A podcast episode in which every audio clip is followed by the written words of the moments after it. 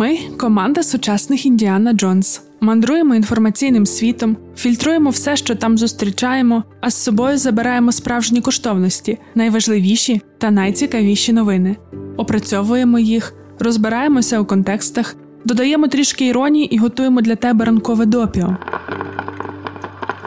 Ранкове допіо – це огляд новин від Освітнього центру з прав людини у Львові. З нами ти зможеш поставити на паузу телеграм-канали і піти погуляти. Або випити води, або заснути на годину раніше. Про все, що дійсно має значення, ми тобі повідомимо. А ще разом з тобою ми будемо кричати на бездіяльне НАТО та лицемірний Червоний Хрест. Розбиратися, що таке Сомаліленд, чому Сі хоче знищити уйгурів, ми з тобою будемо хвалити Зеленського, а потім сварити його, плакати, бо Маріуполь, і сміятися, бо Чорнобаївка.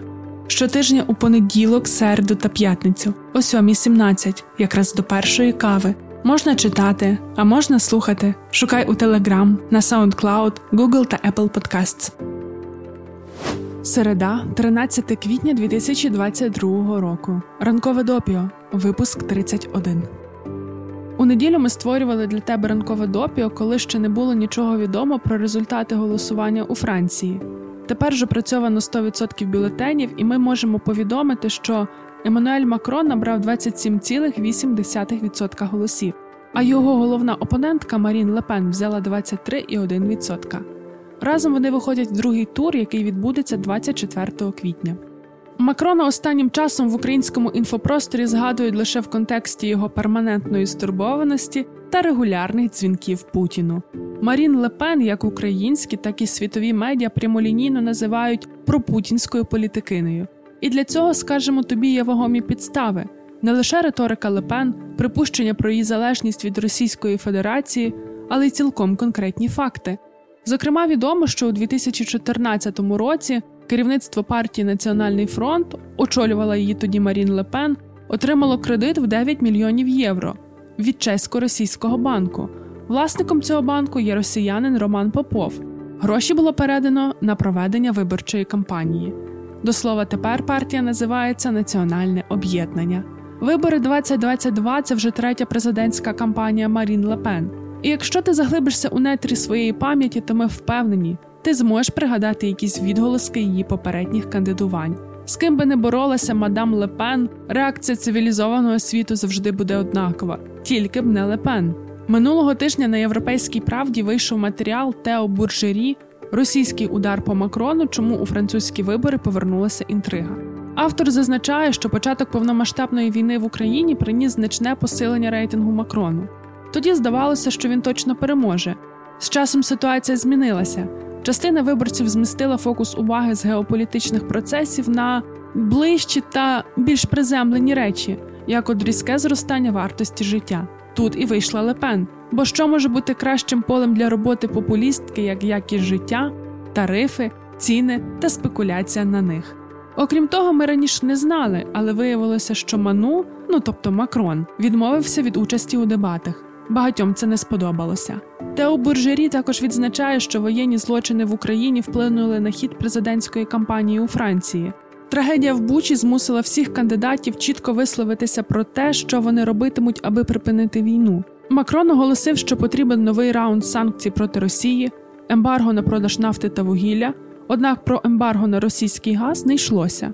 Марін Ле Пен засудила злочини в Бучі, але наразі вона уникає того, аби чітко вказати, що відповідальна за ці злочини Росія.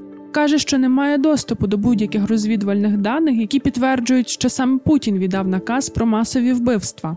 Ще один матеріал, на який ми звернули увагу в контексті виборів у Франції, вийшов на The Economist. Чому Макрон має значення? У ньому автори звертають увагу, що історія Макрона сьогодні є своєрідним застереженням для усіх центристів. Коли Мануеля було вперше обрано президентом у 2017 році, багато лібералів зітхнули з полегшенням. Це був час, коли Сполучене Королівство проголосувало за вихід з ЄС, американці обрали Трампа, у Греції були крайні ліві, а в Італії популісти. Серед політиків, які маніпулювали ностальгійними наративами, Макрон був наче свіже повітря. За результатами його першої каденції The Economist відзначають, що центризм в економічній політиці з одного боку дуже добре себе показав. Філософія Макрона – французи мають бути готовими швидко адаптуватися до змін. Саме тому потрібно озброїти громадян навичками, які дозволять це робити. Замість того, щоб намагатися зберегти зайві робочі місця, він активізував навчання.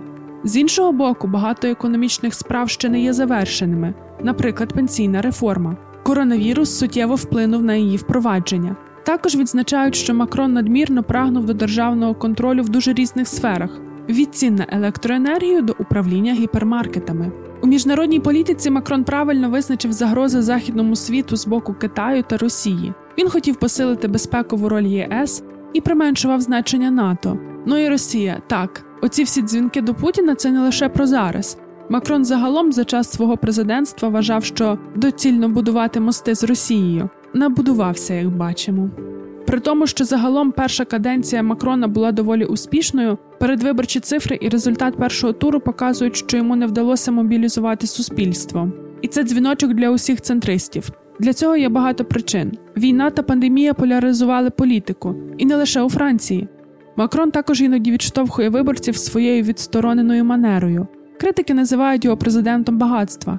Ярлик прилип частково тому, що він знизив податок на багатство, але здебільшого тому, що його манери схожі на манери високопоставленого банкіра. Він, власне, ним колись і був. Макрон також стикається з проблемою, з якою завжди стикаються відповідальні політики, коли виступають проти популістів. Він пропонує нудно обґрунтовану реальність, а йому у відповідь лише пафосні поверхневі гасла. Отак ми читали те все, і аж якось шкода стало Макрона.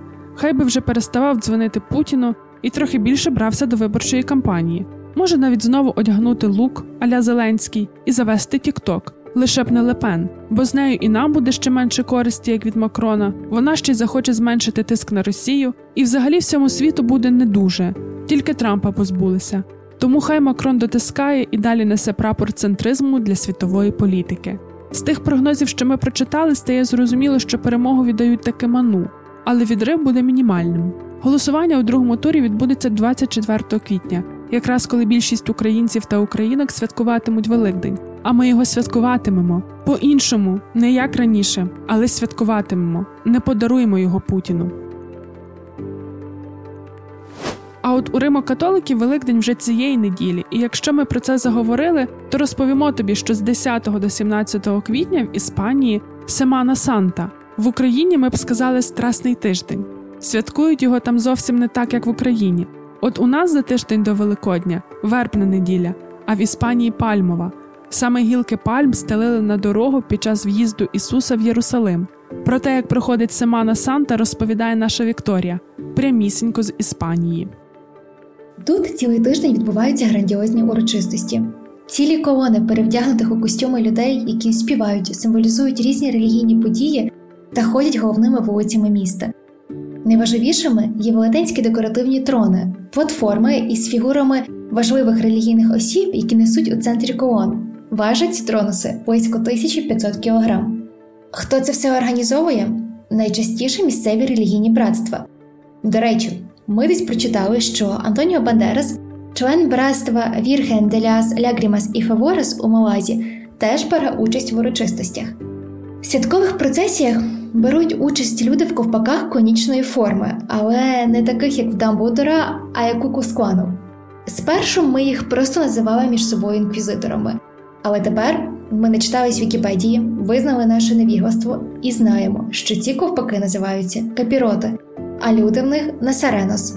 Хоча з інквізицією і середньовіччям зв'язок дуже тісний.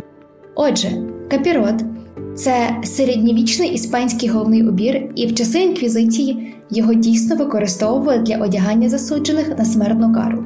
В той ж час капіроти є частиною одягу представників низки релігійних братств в часи святкування Великодня.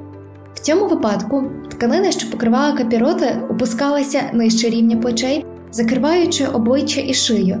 Для огляду в тканині вирізали два отвори. Учасники процесії в них – Насаренос, покаянні грішники. Колір тунік і капіротів теж має сенс. Білий – чистота, фіолетовий і чорний – це про траур. Окрім цього, в процесіях беруть участь жінки у чорних сукнях і мережевних вуалях мантіліях, що накидуються на високий гребінь пейнет.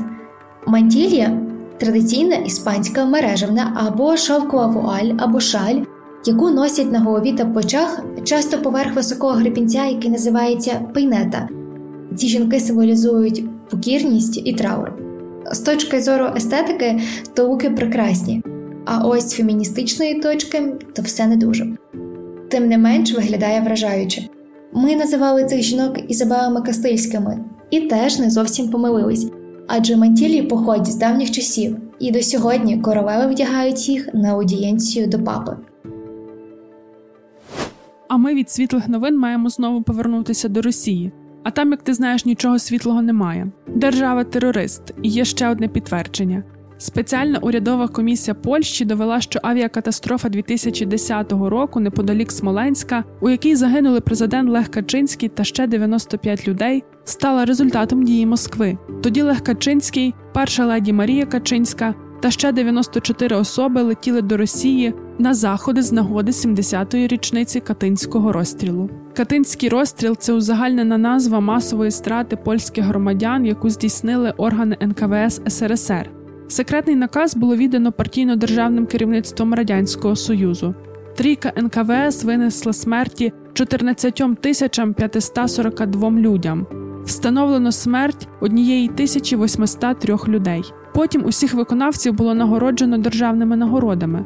До 1990 року керівництво СРСР заперечувало причетність до трагедії. Лише у 2010 році за президентства Медведєва було розсекречено документи, які підтвердили провину СРСР. У 2013 році Польща зверталася до Європейського суду з прав людини. Заявники скаржилися, що нинішня російська влада не провела адекватного та ефективного розслідування Катинського розстрілу. Росію також звинуватили у порушення статті 3 Європейської конвенції. Вона забороняє тортури і катування. На думку заявників, цитуємо, «катування полягало у тривалому запереченні історичного факту і приховуванні інформації про долю їхніх родичів, поряд зі зневажливими і суперечливими відповідями російської влади на їхні запити про надання інформації. Це є поводженням нелюдським або таким, що принижує людську гідність». Уряд Росії відповів, що на момент здійснення розстрілу конвенції ще не існувало, тому не можна звинувачувати Росію в неправильності розслідування. Суд не може називати Катинський розстріл воєнним злочином, бо станом на 1940 рік він таким не був. Росія не несе ніяких зобов'язань та відповідальності за розстріл. ЄСПЛ постановив, що Катинський розстріл є воєнним злочином згідно з сенсом міжнародного права. І навіть у 1940 році існували норми, які поширювалися на СРСР і забороняли таке поводження з військовополоненими. Оскільки Росія є правонаступницею СРСР, то відповідно до норм міжнародного права успадковує і всі зобов'язання керівництва Радянського Союзу. Суд також постановив, що влада Росії не розглянула справу разом з представниками сторін, не провела ефективного розслідування злочину і не створила для цього усі необхідні умови. Якщо підсумувати рішення, то судді ЄСПЛ констатували факт вчинення керівництвом і силовими структурами радянської Росії воєнного злочину – масового вбивства польських військовополонених. Однак при цьому суд визнав, що рішення про передачу засекреченої інформації може бути ухвалене тільки урядом Росії.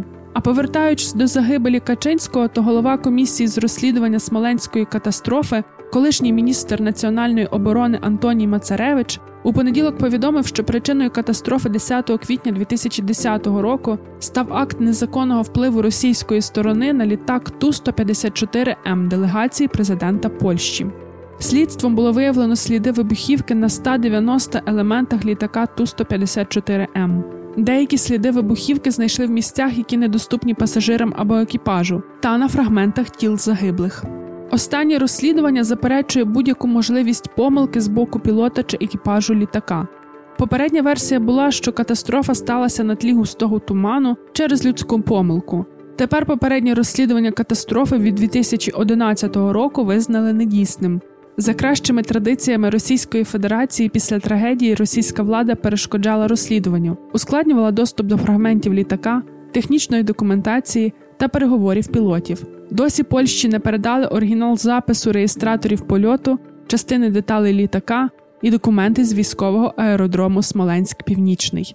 Ми нагадаємо тобі, що Польща входить до складу НАТО, і тепер дуже цікаво, яка буде реакція світового співтовариства на цю нову інформацію. Можливо, нарешті Росія почне нести відповідальність? Надто довго держава-терорист не піддавалася покаранню за свої злочини, і це безсумнівно розв'язувало їй руки у вчиненні нових. Чекаємо, що нарешті справедливість проб'ється крізь морок безчестя, а наразі переходимо до останніх новин на сьогодні. Наша постійна рубрика «Стіки до ранкової кави» про події стисло.